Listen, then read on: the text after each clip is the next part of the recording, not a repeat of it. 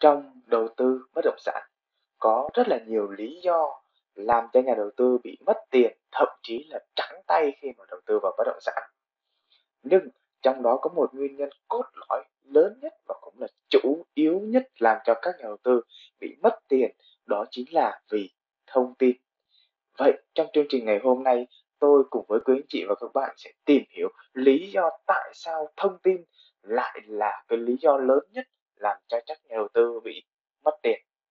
Vâng mến chào quý anh chị và các bạn. Chào mừng quý anh chị và các bạn đến với chương trình postcard ngày hôm nay cùng cao ngọc nghiệp và trong chương trình ngày hôm nay, chúng ta sẽ tìm hiểu kỹ cái lý do tại sao thông tin lại là cái nguyên nhân chính, nguyên nhân cốt lõi và cũng là cái lý do lớn nhất làm cho rất là nhiều nhà đầu tư bị mất tiền thậm chí là trắng tay đặc biệt đối với những nhà đầu tư mà mới tham gia vào thị trường còn gọi là nhà đầu tư mới hoặc là nhà đầu tư F0 thế thì các anh chị và các bạn hãy hình dung lại xem.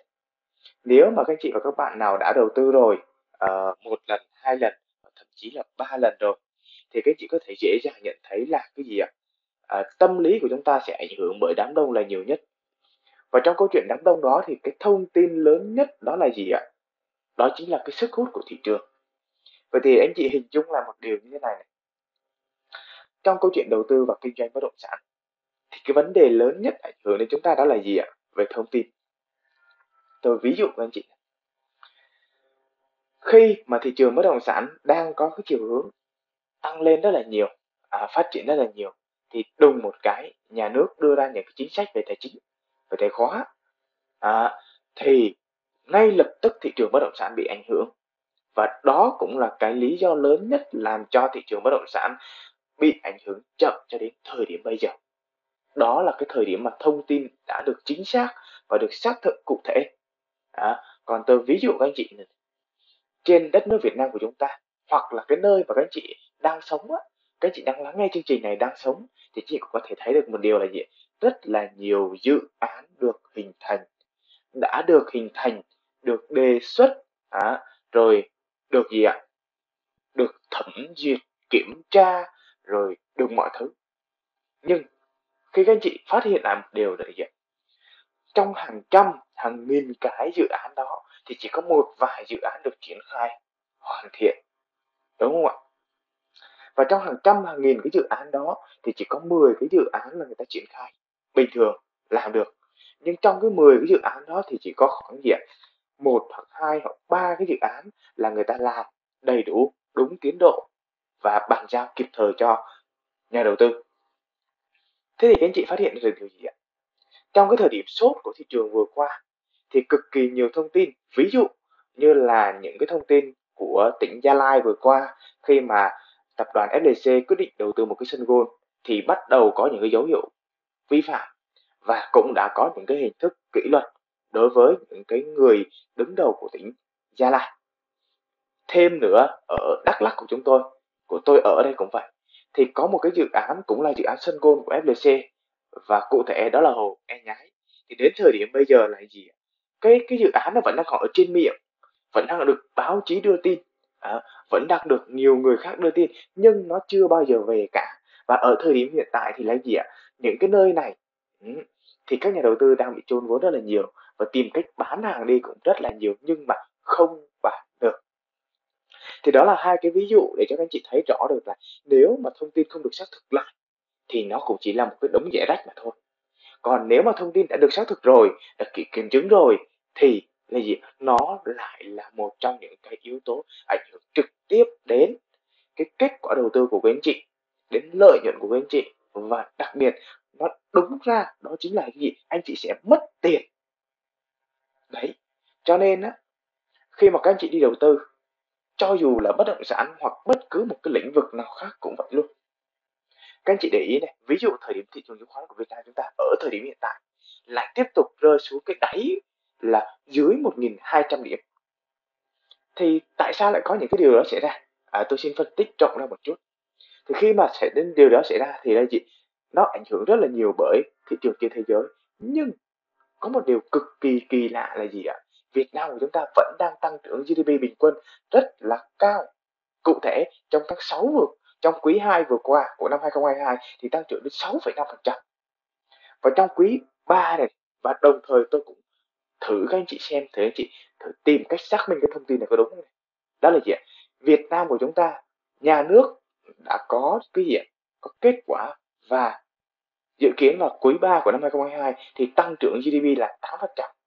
Nhưng có một cái thông tin nữa là một cái tờ báo cực kỳ nổi tiếng báo về tài chính của Mỹ đó Bloomberg à, thì lại có một cái bài báo viết về Việt Nam tăng trưởng trong quý 3 dự đoán là 13%. 13% là một con số cực kỳ lớn đấy các anh chị nhé.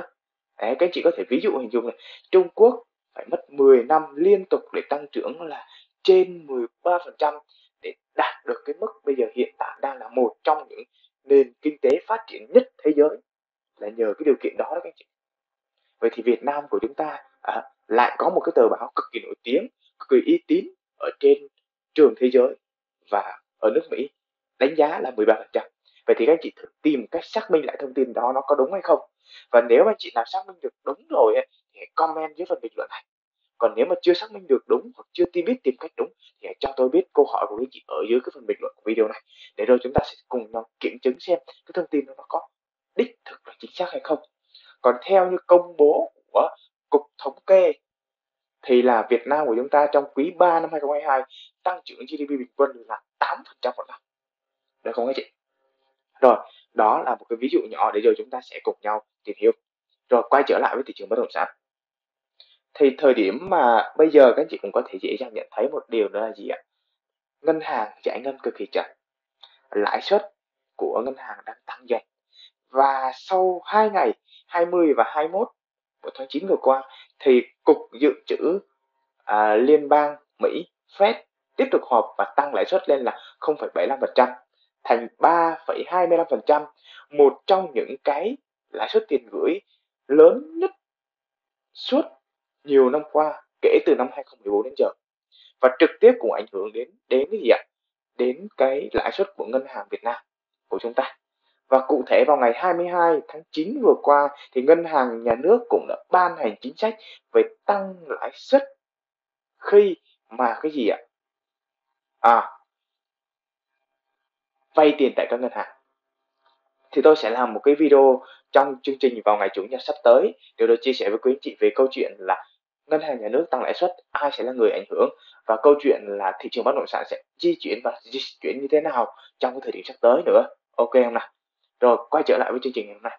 Thì cách những cái thông tin mà tôi đưa như vậy, đa phần các nhà đầu tư đều dựa vào những thông tin đó để đưa ra những cái cái gì ở à, cái hành động cụ thể của mình. Thì có một vài thông tin nó sẽ chính xác, một vài thông tin nó sẽ không chính xác. Và đa phần, những cái thông tin mà các chị cập nhật lại được như vậy thì đều đánh động vào cái gì ạ? Cái tâm lý của quý anh chị và đánh động vào cái gì? Cái lòng tham của quý anh chị nhất. Để rồi đưa ra, làm cho các anh chị à đưa ra những cái hành động và đưa ra những cái quyết định mà làm cho chúng ta gì ạ? Không có có có gì ạ? Có cái tính lý trí trong đó. Và chính vì vậy cho nên là cái gì? Rất là nhiều nhà đầu tư trong thời điểm sắp tới sẽ bị mất tiền. Và tôi cũng nhắc lại một điều nữa là gì? Trong lĩnh vực đầu tư, cho dù là đầu tư bất động sản, cho dù là chứng khoán, cho dù là tiền ảo, cho dù là bitcoin hay vàng hay bất cứ một thứ nào khác, thì chỉ có 20% 10 đến 20% là nhà đầu tư giành chiến thắng và chỉ có 5% là cái gì ạ? Là người ta trở nên giàu có nhờ vào việc đầu tư thôi các anh chị. Còn 80% còn lại là phục vụ cho 20% và 5% còn lại, các anh chị. Cho nên là trong câu chuyện đầu tư thì thông tin là cái lý do lớn nhất làm cho các anh chị sẽ dễ dàng bị mất tiền.